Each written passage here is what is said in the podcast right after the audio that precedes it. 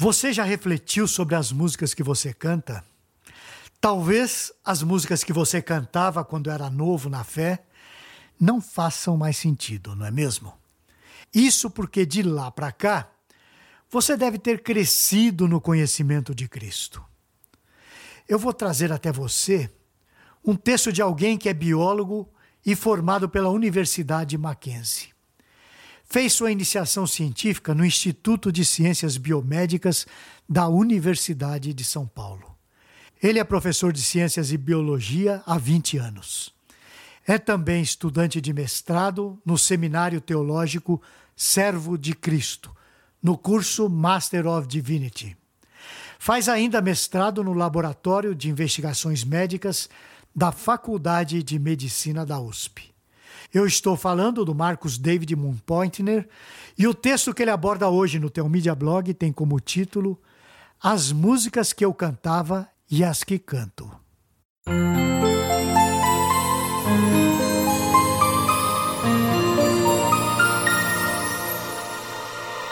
Para aqueles que estão na faixa dos 50 anos, como é meu caso, vai se lembrar que nos anos 90 era comum cantarmos músicas que tinham a seguinte letra: Persegui os inimigos e os alcancei, os consumi, os atravessei. Sobre os pés do Senhor caíram e não mais se levantaram. Esses versos são da música O Caminho de Deus é Perfeito, muito cantada naquela época. A letra dessa música é baseada no Salmo 18, nos versículos 37 e 38, escrito por Davi.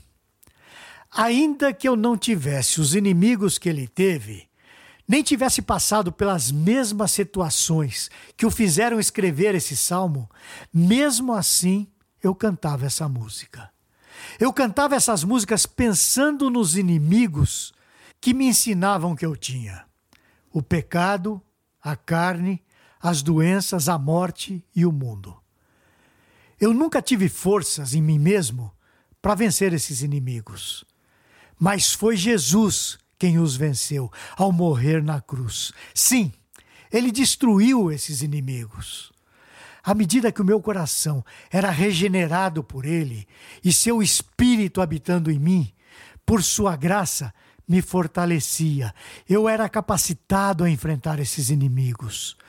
Mas por causa da substituição dele por mim na cruz do Calvário, por causa dos méritos dele, não por causa dos meus, é que ele me tornava vencedor.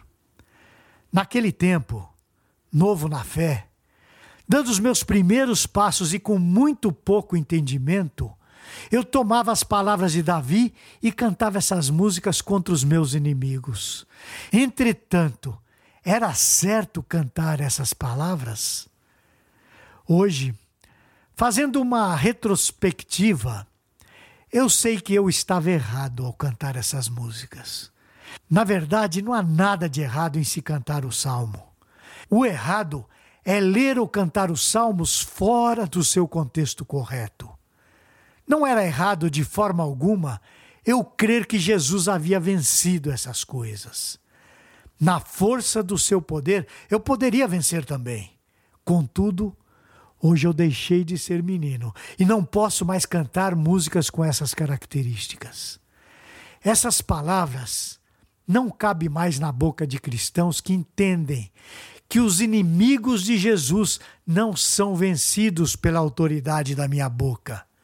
As minhas palavras não têm poder algum. Somente a palavra de Deus é que tem poder para destruir essas coisas na minha vida.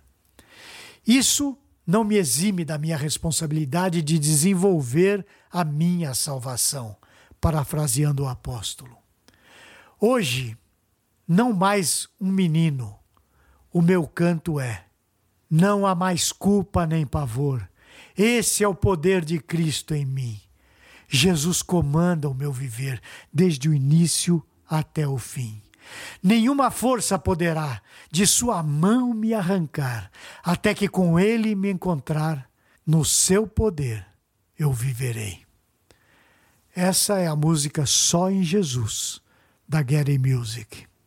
O foco não está e nunca deveria estar em mim, mas em Jesus.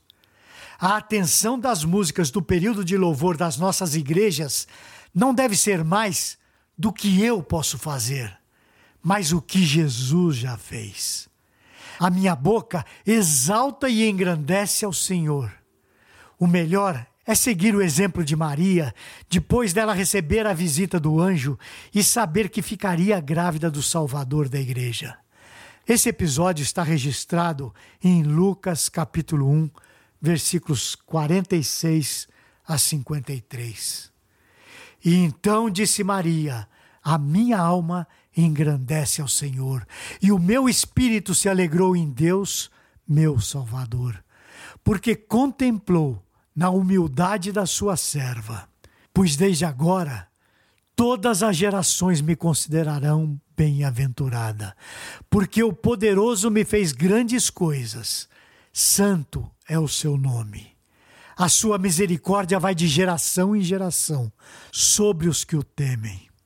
Agiu com o seu braço valorosamente, dispersou os que no coração alimentavam pensamentos soberbos derribou do seu trono os poderosos e exaltou os humildes.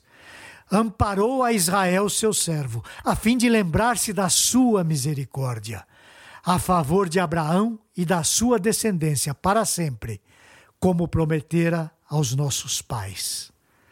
É por essa razão que eu não posso mais cantar as músicas modernas, tais como as do verso que eu vou ler agora restituirei os anos que me foram consumidos, e lhe mostrarei a minha salvação, e sabereis que o melhor de Deus ainda está por vir. Esses versos fazem parte da música O Melhor de Deus Está por Vir, do Kleber Lucas. Eu não tive os meus anos de comunhão com Deus consumidos pelo devorador. Eu nunca fui exilado da minha terra santa e afastado do templo do Senhor, como o povo de Israel. Na boca deles cabia a frase: E sabereis que o melhor de Deus ainda está por vir. Pois eles ainda não tinham recebido Jesus. Ele ainda não tinha sido encarnado. O melhor que Deus poderia fazer por mim, ele já fez. Não há nada melhor para a minha vida do que Jesus Cristo e o seu Santo Espírito habitando em mim. Emprego, família, bens e poder não são nada quando comparados ao que Jesus significa para mim. Quando comparados ao que Jesus é para mim e para a sua igreja. Eu só poderia cantar aquilo se ele não fosse nada para mim. Se ele não é o meu bem mais precioso, significa que ainda não entendi o seu ministério e ainda estou vivendo na lógica do eu, do para mim, do eu tomo posse e vai por aí afora. Que Deus me livre de ser autorreferente. Que Deus me livre de querer ser o centro da minha própria existência. E que Deus tenha misericórdia de mim para que eu aprenda isso o mais breve possível. Nos vemos na semana que vem. Você gostou deste post? Então compartilhe essa mensagem com seus amigos, sua igreja e familiares.